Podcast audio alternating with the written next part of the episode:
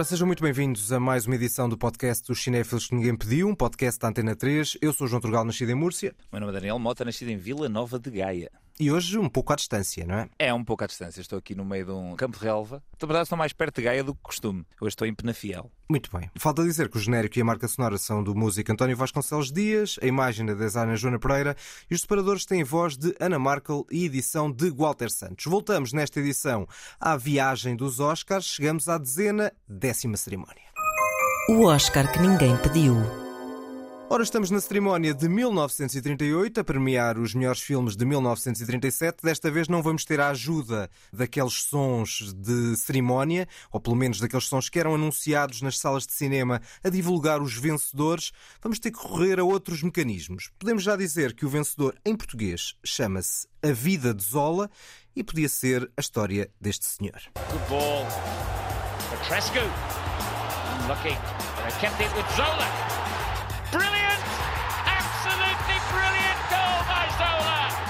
Será este o Zola de- deste filme? Pois. Podia ser este solo. Imagina lá se eles tinham feito em 1938 uma biografia de um, de um jogador de futebol que figurou no Chelsea. Isto é que ano? No- Isto é fim de 90 e início Antes, de 2000, é, não. é isso, exatamente, é isso. Grande gol de chapéu. Lembro-me de ver várias compilações em que este homem marcava um gol de chapéu inacreditável. Grande craque. grande- chapelada.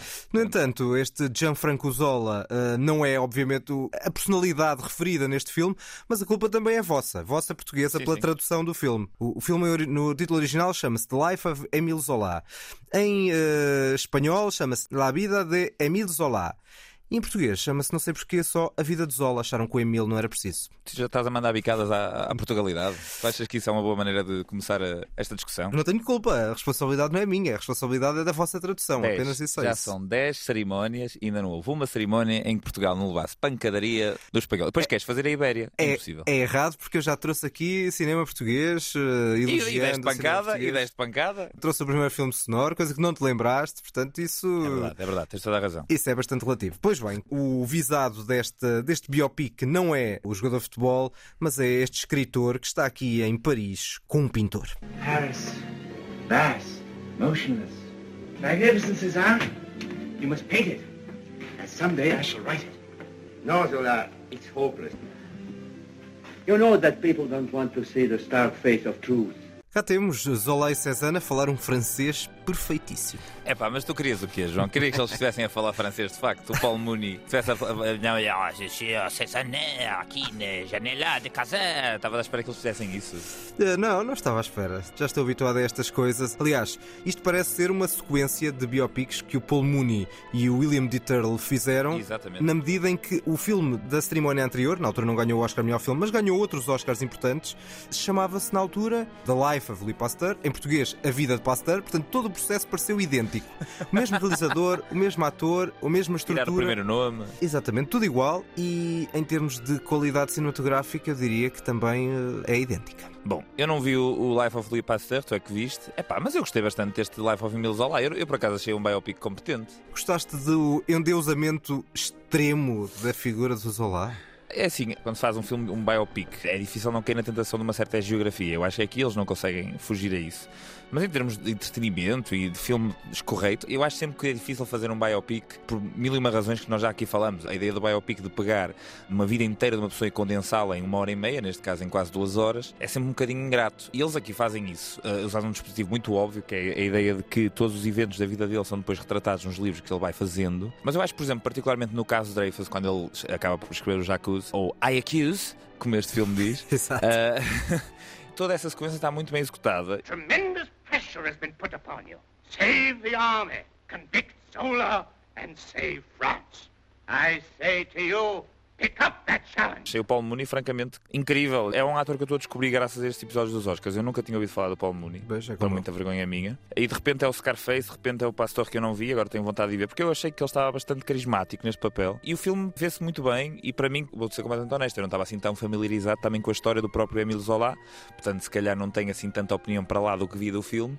É óbvio que não tomei o que vi no filme como uma verdade absoluta de que ele era uma pessoa inacreditável, mas achei, achei um retrato interessante, mesmo quando eles retratam retratam o facto dele, a dada altura, uh, já estar cansado e já não querer saber e já se estar um bocado a, conformar, etc. Eu achei um retrato interessante. Lá está, se não quisesse cobrir 70 anos, era melhor. Pois, é, acontece essa lógica, aquele clássico biopic Wikipédia, que é vamos tendo uma espécie de toque e foge até chegar a esse caso Dreyfus. O filme acaba por centrar-se aí, até aí vamos tendo uma espécie de toque e foge sobre vários episódios da vida do escritor, sem grande marca de personalidade. Por isso é que, mesmo até aí, eu já não estava muito encantado do filme, mas pelos vistos tu achaste pelo menos ele competente era. Competente eu acho totalmente, é assim, o filme foi o primeiro filme na história dos Oscars a receber uh, um duplo dígito de nomeações, foi o primeiro filme a receber 10 nomeações. Uhum. Portanto, eu não fui a única pessoa a achá-lo competente, por muito que nós estejamos aqui um bocado às vezes a descredibilizar os Oscars, existe alguma, alguma lógica por trás das nomeações. Eu acho que este filme competente é sem dúvida nenhuma. 10 nomeações, 3 prémios: melhor filme, melhor ator secundário e melhor uh, argumento. Como dizias há pouco, uh, e como falávamos, uma dada altura o filme centra-se nesse episódio muito marcante, não só para a vida de Zola, mas também para a vida da própria França. The name of the people of France. Alfred Dreyfus is condemned to deportation for life. The court-martial also orders that prior to the sentence being carried out, said Captain Dreyfus shall be paraded before the garrison of Paris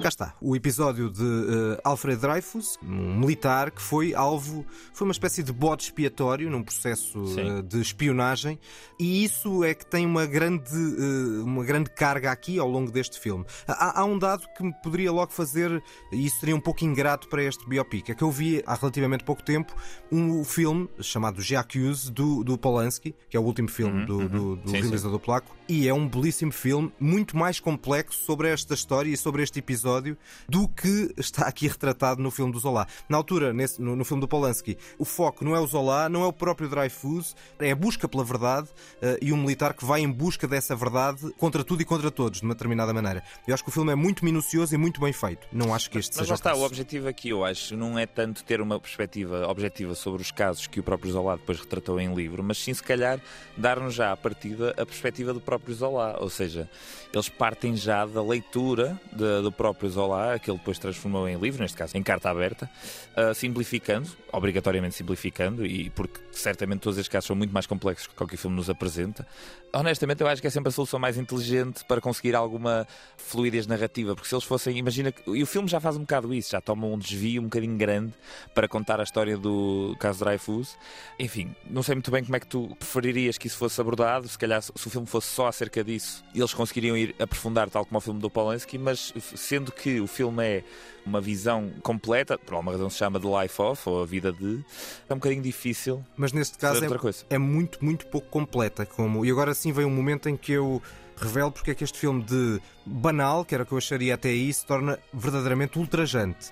É que este processo do Dreyfus está associado a um processo de antissemitismo que existia em França. O, facto de ele ser bote expiatório está também muito associado ao facto de ele ser judeu.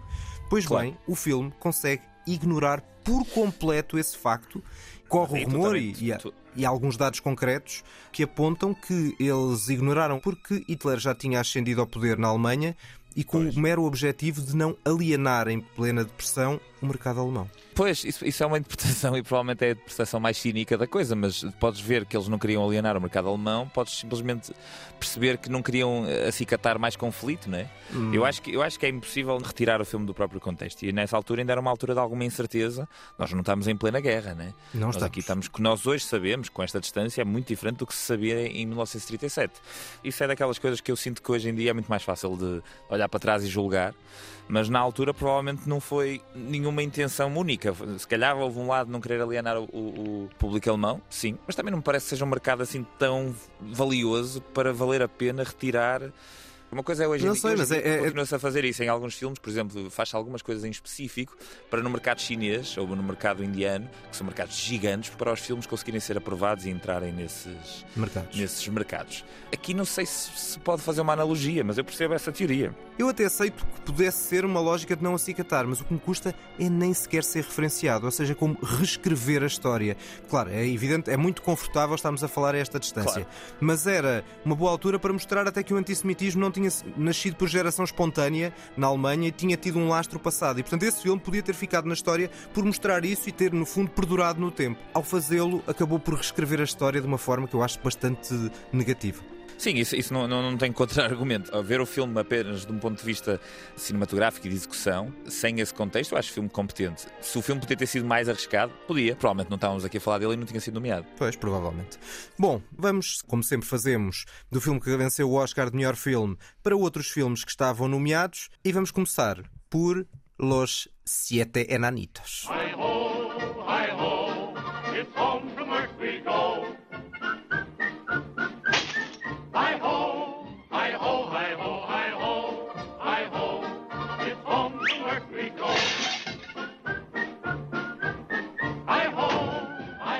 Ora, cá temos os Sete Anões. Clássico. Que clássico. Foi o meu primeiro VHS. Lembro perfeitamente. E também me lembro perfeitamente de ter pânico deste filme. Tinha muito medo. O som da voz dela quando ela se perde no meio da floresta. Eu lembro de ser miúdo e aquilo me deixar eh, petrificado de medo. Mas é engraçado dizeres isso porque este filme inaugurou uma grande época de longas metragens na Disney, não só nessa época, mas depois com o ressurgimento dos anos 90. E é curioso, tendo tu sido miúdo nos anos 90, que o teu primeiro não tenha sido nenhum dos anos 90, mas tenha sido desta origem. Não, o meu primeiro VHS, ou seja, o primeiro filme que eu me lembro de ver no cinema foi o Rei Leão. Também foi um filme Ah, de certo, animação. certo, certo. Mas o meu primeiro Faz. VHS, o primeiro filme que eu tive em casa foi A Branca de Neve e Sete Anões. Foi na altura um, um sucesso esmagador e também marcante do ponto de vista da imagem e da revolução da imagem. Sim, Obviamente sim, sim. isto não é 3D, mas tem uma profundidade da imagem que nós vemos que era ah, bastante marcante para a altura, face inclusivamente ao que tinha sido feito em termos de imagem animada. Sim, e mais outra coisa, esta é a primeira longa-metragem de animação. Uhum. É em Technicolor, ou seja, tecnicamente o filme parte logo com uma vantagem em relação ao que se fazia na altura. E, por exemplo, essa, questão que estás a falar da profundidade era alcançada de uma maneira muito interessante. Eles basicamente eh, dispunham vários vidros com elementos diferentes da paisagem, ou seja, aquilo criava, de, de um ponto de vista frontal, criava uma ideia de, de- de uma imagem em 2D e depois moviam uma câmara real para dentro desse desenho para criar a sensação de que estávamos a passar, estávamos a fazer um travelling, no fundo, por vários planos de imagem que eram de facto planos de imagem, eram de facto planos de vidro. Enfim, o filme, de uma ponta à outra, está recheado de, de soluções muito curiosas e muito criativas. Hoje em dia tudo isto é muito fácil com o 3D, mas na altura, na altura foi, foi bastante impressionante. E, o- e- e o filme eu acho bastante competente. Recentemente houve uma série de malta a querer que se calhar se tirasse os sete anões, porque é uma linguagem um bocado problemática. Eu compreendo isso tudo. Essa não tinha ouvido, Mas- tinha ouvido era o problema supostamente do beijo não consentido. Acho uma, uma parvoíce. Nós há bocado no, nos, nos Olá estávamos a contextualizar e aqui se calhar as pessoas às vezes precisam um bocadinho mais de contexto, que é o que já têm, né? Quer dizer, estamos a falar de um conto de fadas eh, em que a Branca Claro, de Neve, claro, claro. acho que não é spoiler, Por acaso não sei se é um conto de fadas, se é um conto dos irmãos Grimm, não sei se lhe chamariam um conto de fadas. Há uma fada aqui, Sim, não há. uma bruxa má, não há- um conto não- de bruxas más. Ah, exatamente. Há- A bruxa má é até bastante, bastante carismática, não é? com, Carismática. com um belo nariz. Quer dizer, a Branca de Neve estava semi-morta, portanto, esse beijo era a chave da sobrevivência. Ou seja, há muitas coisas que eu percebo que fossem problemáticas no passado, mesmo tendo em conta o contexto. Agora, neste caso, eu realmente acho que é mesmo implicação por implicação. Não vejo qual seria o sentido de alterar aqui. Isto é, é super inocente, tudo o que aqui temos.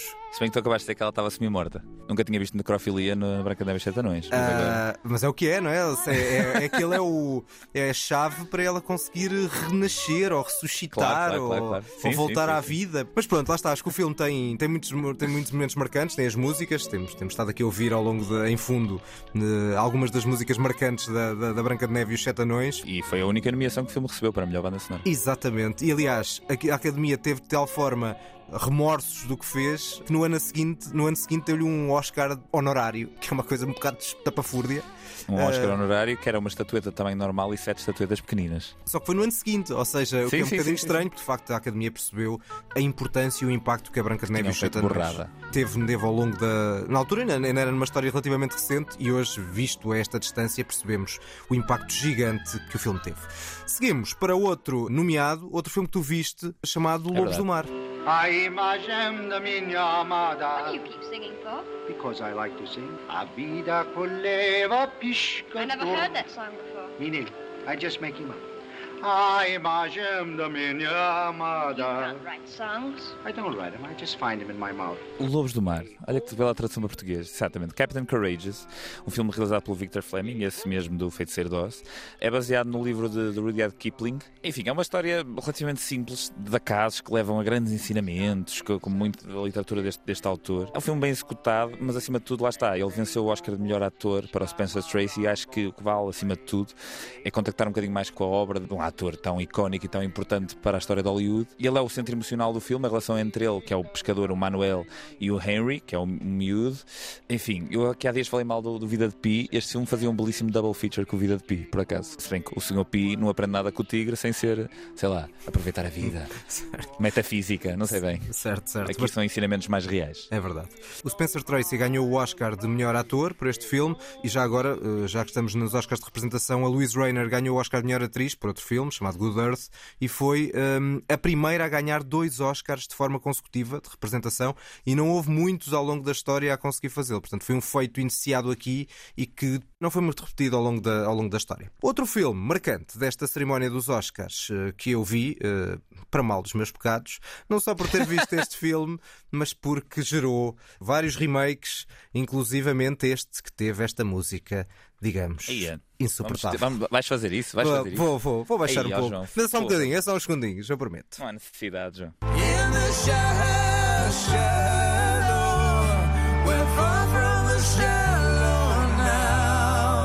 Já chega, agora ela fica, ela fica em Poça. fundo, não é preciso. É a segunda vez que temos Lady Gaga nesse podcast, ainda não houve uma vez que tenha sido minimamente interessante. Qual foi a primeira? Foi no Top Gun?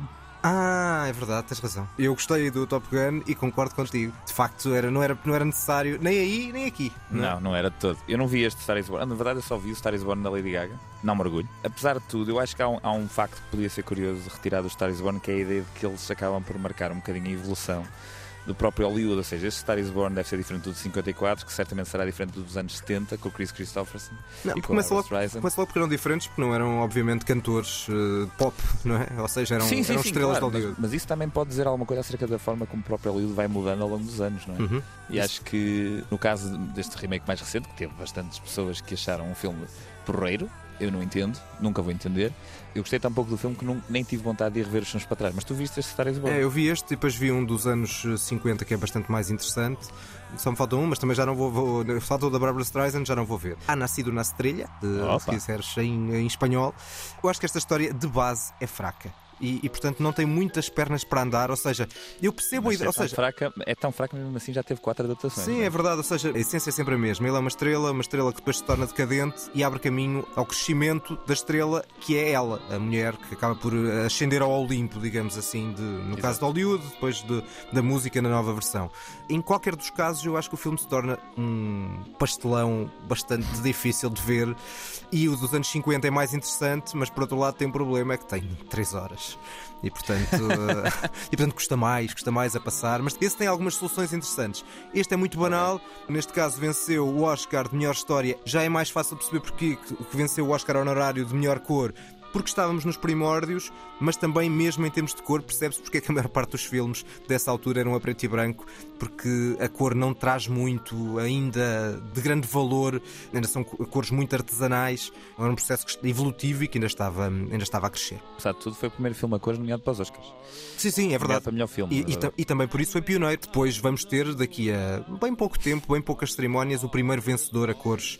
Embora depois, lá está, o segundo tenha demorado muitos anos a acontecer. Portanto, o preto e branco ainda continuou a manter uma grande, uma grande preponderância. A propósito de canções, vamos para o Oscar de melhor canção. Não ficou na história, mas o cantor é bastante conhecido. Sweet Leila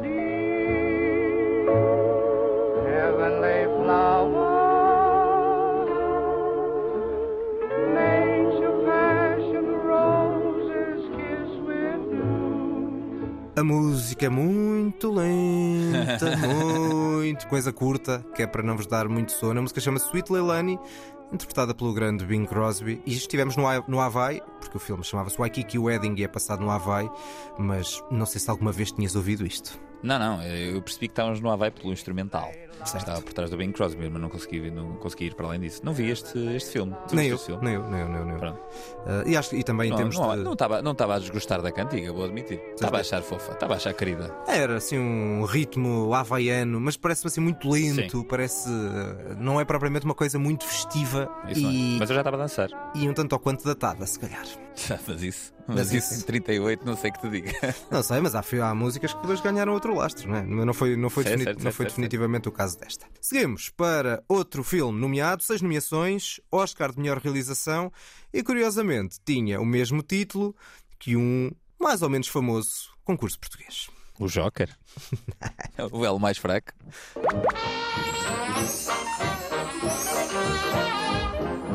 Boa tarde, desta vez é que é. Desta vez é que é. É a última emissão do Com a Verdade Me Enganas. Vamos passar de imediato à presença do nosso Herman José.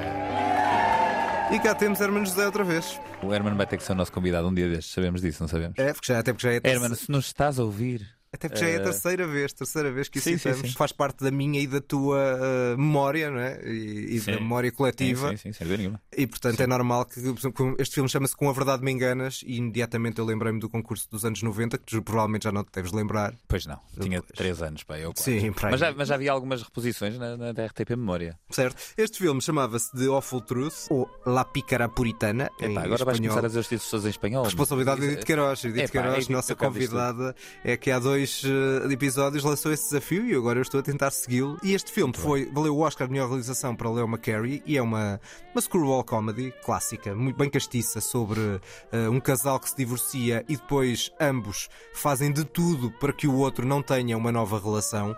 O filme, durante uma dada altura, é assim um bocadinho naif, mas depois, para além das interpretações incríveis de Iron Dune e do mítico Cary Grant, e estava aqui a começar uma carreira fulgurante em Hollywood, tem depois uns últimos 20 minutos muito, muito interessantes, não só de emancipação feminina, tem uma cena delirante e depois tem um final que mostra, nós já falámos aqui várias vezes da censura, do código Waze, em que com um relógio e uma separação, com uma porta a separar os dois membros deste ex-casal, eles conseguem mostrar tudo sem mostrar nada ao mesmo tempo.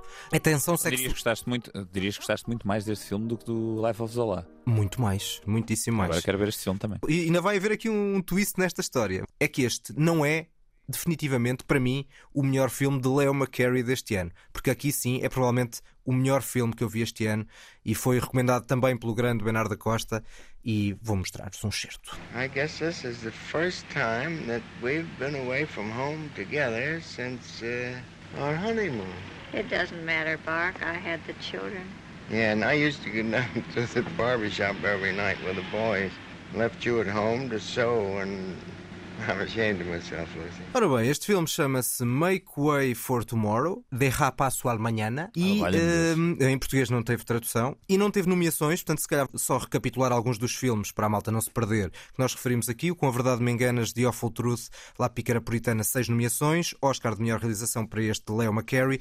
Tivemos também a, a Branca de Neve e os Sete Anões, Blanca Nieves e los Siete Enanitos. Ai, Jesus. E ainda o Lobos do Mar, o Captain Courageous, mas o grande vencedor foi de facto a vida de Zola, eh, The Life of Emile Zola, que eh, venceu três Oscars, incluindo o Oscar de melhor filme. Este filme não estava nomeado, eh, este Make Way for Tomorrow, mas é para mim um filme muito marcante, eh, marcante pela época, pelo contexto da Grande Depressão. Não tem nada a ver com o outro filme do Leo McCarey, não é uma screwball comedy, é um, é um filme até bastante dramático que reflete a Grande Depressão, um casal de idosos que perde a casa. Era, eram eles que nós estávamos a ouvir aqui nesta visita a Nova York, eh, num final muitíssimo ternurento, eh, que é só com eles, eh, interpretados por Victor Moore e Buela Bundi. E o filme mostra muito também o choque de gerações. Tem logo uma mensagem muito emblemática no início. Este casal de idosos perde a casa, é hipotecada a casa no, período da Grande Depressão, e vão viver os dois membros do casal para casas de filhos diferentes, eh, para não sobrecarregar Ok. qualquer um dos filhos. E depois vamos ter esse choque entre várias gerações, entre os avós, os filhos e os netos.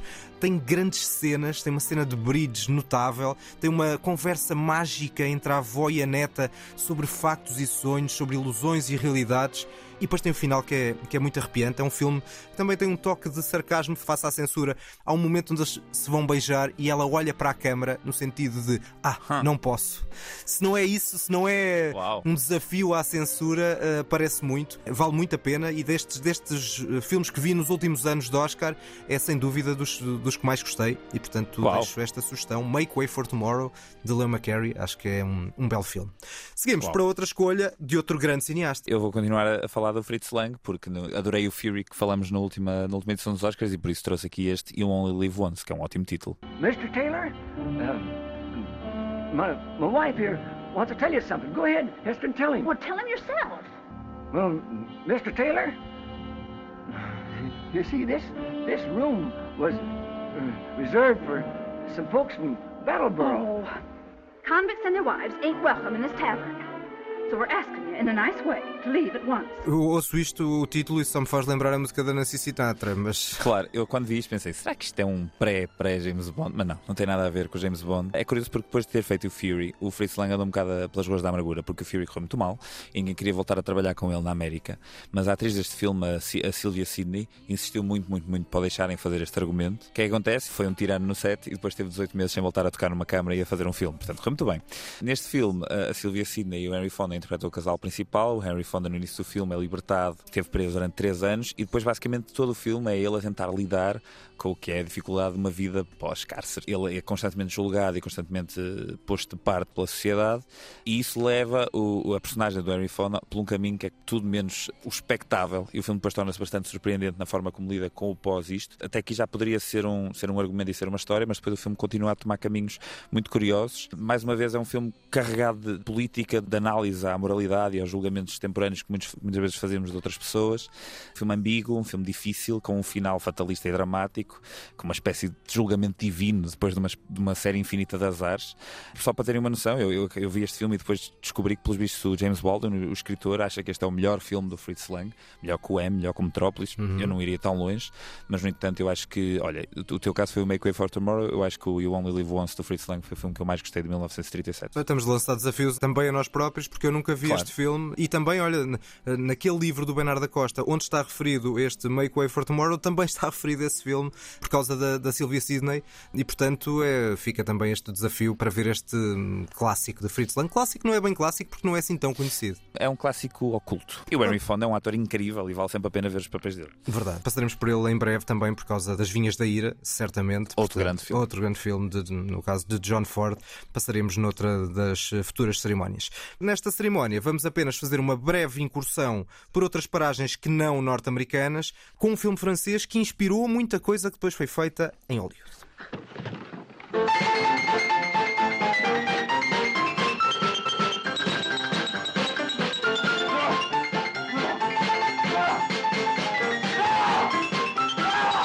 Parece apenas um piano e alguém a gritar, mas é uma, uma boa solução, talvez inspirada noutro filme americano, por uma cena do Public Enemy, numa morte em que se ouve um piano. É um pouco inspirado em filmes de gangsters, o filme chama-se Pepe Le Mocou. É um filme francês que está associado ao realismo poético francês, que neste ano teve Tu outro. tanto- que tu tanto adoras, João. Não adoro, não adoro muito, mas, Pois. mas este filme Mas lá foste tu ver outro filme desse. é, mas é porque este filme não é, só, não é só isso. E gosto muito de outro filme deste ano, que nós só vamos falar na próxima cerimónia, que é o Grande Ilusão do Jean Renoir, porque, embora tenha sido 1937, só estreou em 1938 nos Estados Unidos e por isso só no, no ano seguinte é que foi considerado para os Oscars e foi mesmo nomeado para o melhor filme. Mas teremos tempo para falar quando fizermos essa nova análise à nova cerimónia. Este Pepe Le Locou, para além de se inspirar nos filmes de gangsters americanos e ter essa base de realismo poético francês, depois serviu de base de alguma maneira para um outro clássico dos clássicos de Hollywood, que é o Casablanca. Este filme passa-se em Casbah, na Argélia, em vez de Marrocos, mas tem também um foragido, vê-se muito uma semelhança, não tanto na narrativa, mas mais nos cenários, para esse clássico de Michael Curtis. E, e por outro lado, também inspirou no ar, porque é quase um, um pré-noir eh, francês, nas sombras, no fatalismo da própria história. Um filme muito interessante, não, não só pelo filme em si, mas pelas, se calhar, as portas que abriu e por mostrarmos que antes de, antes de Hollywood havia um outro tipo de cinema, no caso em França, que já fazia algumas coisas que tiveram muita marca depois nos anos 40 e 50. Achas o Casablanca melhor que este, que este Eu acho. nem por isso? Sim, sim, acho, acho, acho. Estava a ver que íamos entrar aqui já numa guerra. Não, não, não, Para eu adoro discutir o o Casablanca. O Casablanca é uma obra-prima, portanto é daqueles Pois. que quando falarmos, eh, porque ganhou o Oscar, vamos estar aqui os dois a a ser grandes, grandes Sim. elogios, elogios Se calhar aí não trazemos tantos filmes para além desse. Né? Sim, é Depois vamos verdade. estar a querer falar. Exatamente, falar, e falar. exatamente. Bom, tivemos uh, Pepe Le Mocou de Julien Duvivier, tivemos também um díptico de uh, Leo McCarey, Make Way for Tomorrow e Com a Verdade Me Enganas, este segundo ganhou o Oscar de melhor realização, ainda o Lobos do Mar, ainda o Branca de Neve e os Sete Anões, esse clássico da Disney, mas o filme que venceu o Oscar de melhor filme foi The Life of Emile Zola, A Vida de Zola, e vamos à nota. Eu já percebi que vamos eh, ter uma discrepância, finalmente. Eh, Sim, eu vou-lhe dar total. um 7 em 10. Eu vou dar, neste caso é mesmo uma questão quase ideológica, vou dar 1 em 10 por causa Ei, daquele, que por causa daquele da, da, da questão da Que exagero, do- do- de ignorar o antissemitismo que estava no, no caso de Dreyfus. Acho que no contexto da história este filme não ficou bem na fotografia e portanto pronto também é fácil É dar. legítimo, é legítimo. Fica com uma média de 4 em 10, com a, maior discrepância que tivemos em qualquer eh, episódio deste podcast. E posto isto, vamos para a lista. A lista que ninguém pediu. Vamos então para a lista e vamos continuar no domínio da literatura. Filmes cuja personagem principal é um escritor, mas não tem necessariamente que ser um biopic eh, realista, sério. É que se Certo. for, eh, todas as minhas escolhas fora o filme a não ver já foram para água abaixo. Não, não são, não são. Nós decidimos isso. Era reais ou ficcionais. Podem ser escritores que não Exatamente, existiram, não é? Uh, Figuras criadas pela imaginação dos argumentistas e realizadores.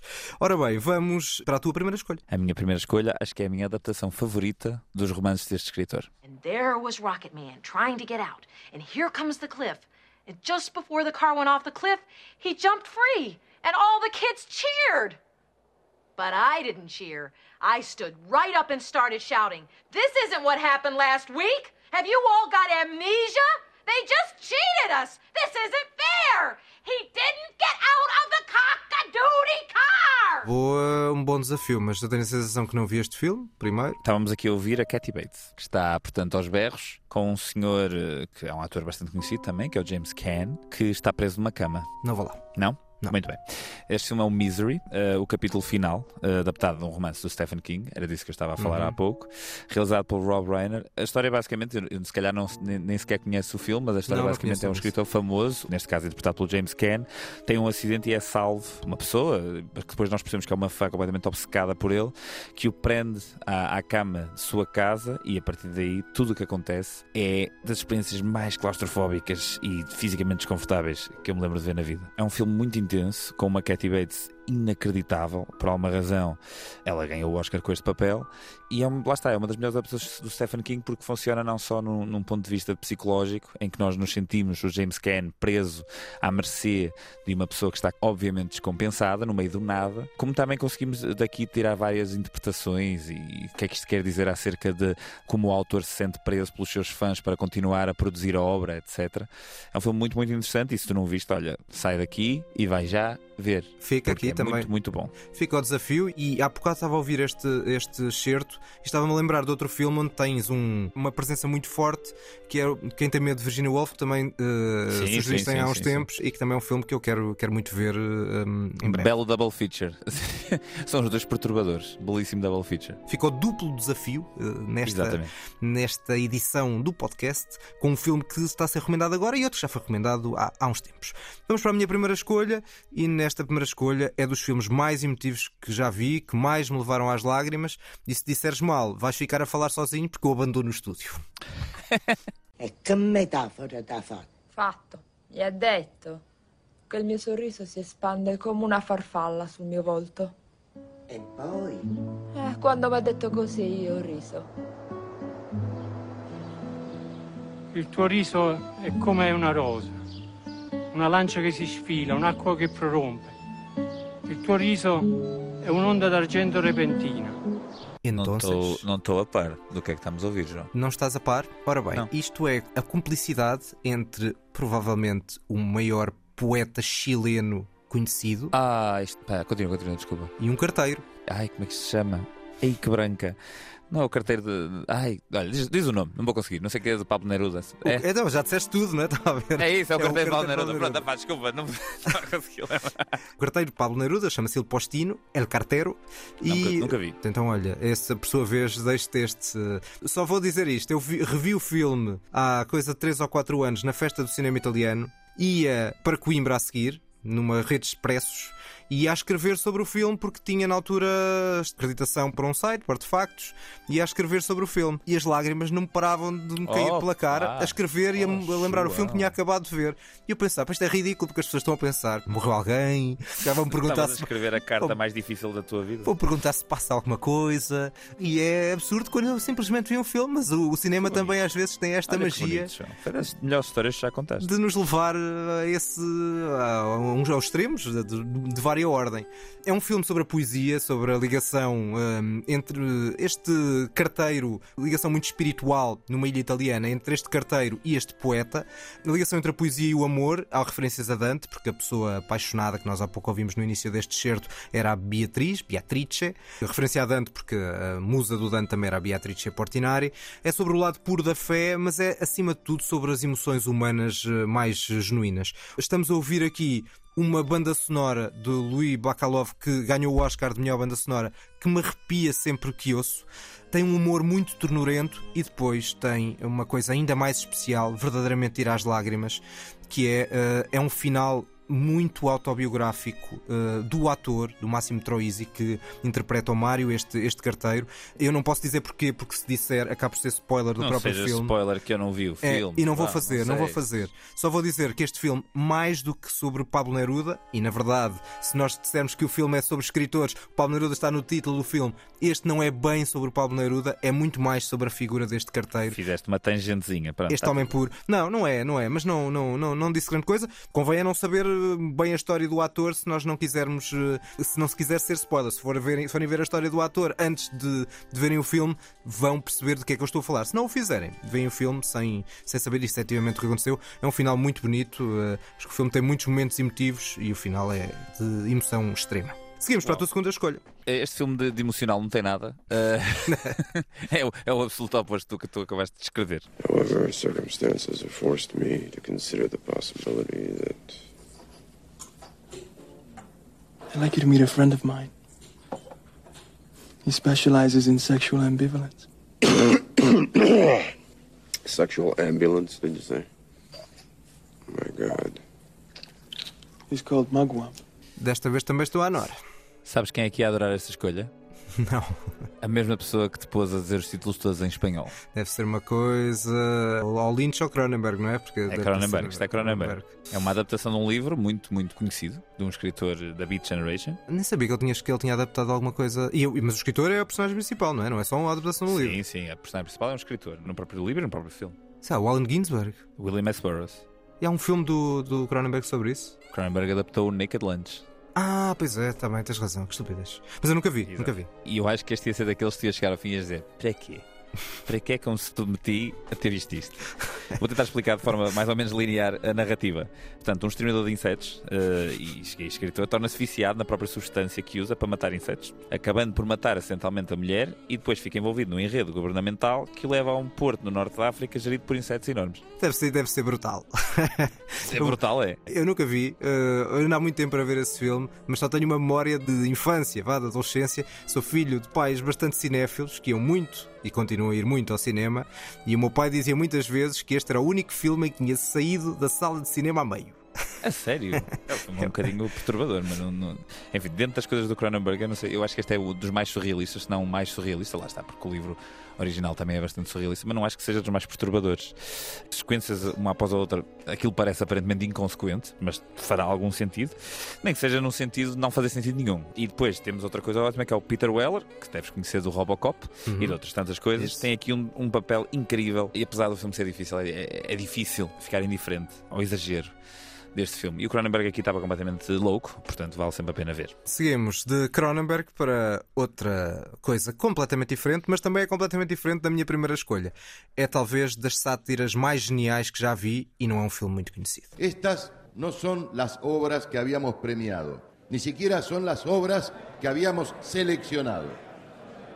Y tampoco habíamos elegido, ni mucho menos premiado, la obra del doctor aquí presente. Callate, apátrida. Sorete, invertido. No, no, pará. ¡Cagón! ¡Cagón! Cagón! Cagón! E trouxe um filme espanhol finalmente. Paulo. Mentira, mentira, é argentino. Não é espanhol? É argentino. Então, então que filme é este? Este é um filme que tem 6 anos e tem como ponto de partida um eh, escritor inventado. Nós estamos a falar de um escritor real, eh, chama-se Daniel Mantovani, que vence o, o Nobel da Literatura e decide voltar à aldeia natal argentina, que já não visita há décadas e que tem uma relação, digamos, difícil. Bom, a partir daí é todo um fartote. Este filme chama-se. Fartote. Fartote, é verdade. Este filme chama-se O Ilustre Cidadão, El Ciudadano Ilustre, no título original, realizado por uma dupla de realizadores argentinos chamados eh, Mariano Coni e Gaston Duprat.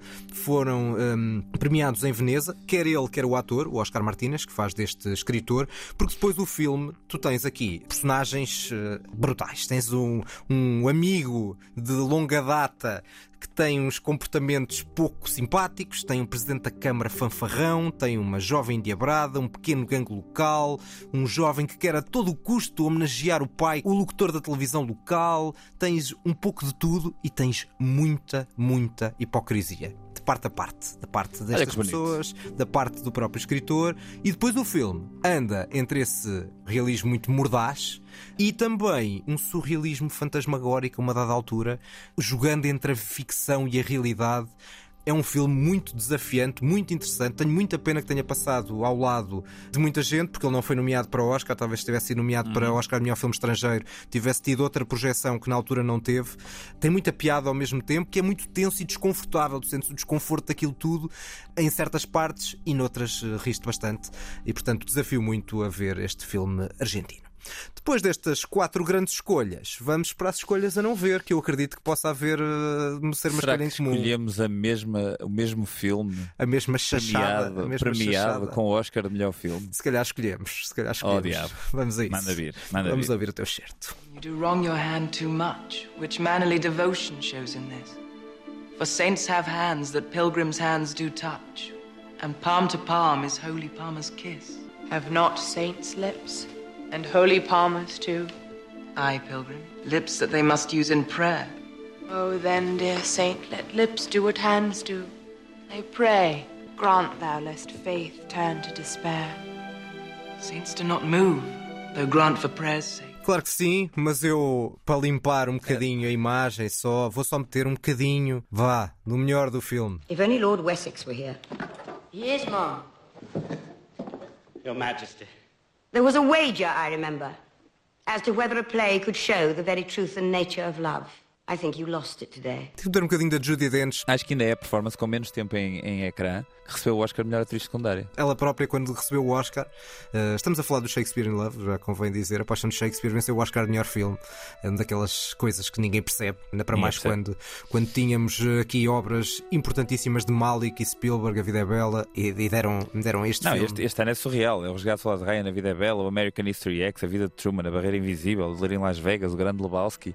O ano está cheio de filmes incríveis e resolveram dar o Oscar ao quê? Ah, É esta coisa. Exatamente, esta historieta, vá. Da historieta da treta. É isso, e a própria Judy Dench, quando recebeu o Oscar de melhor atriz, dizia eu, chegou e dizia que na verdade não devia ganhar o Oscar, mas devia ganhar só um bocadinho, porque só esteve 8 minutos em cena. Só, só os pezinhos. Só os Exatamente. pezinhos. E depois ela fez N papéis a partir daí, alguns marcantes, e nunca mais voltou a ganhar. Foi nomeada várias vezes, mas nunca ganhou o Oscar. E é pena que uma Ficou, atriz desta ficou dimensão marcada. Exato. tenha ganho para este filme.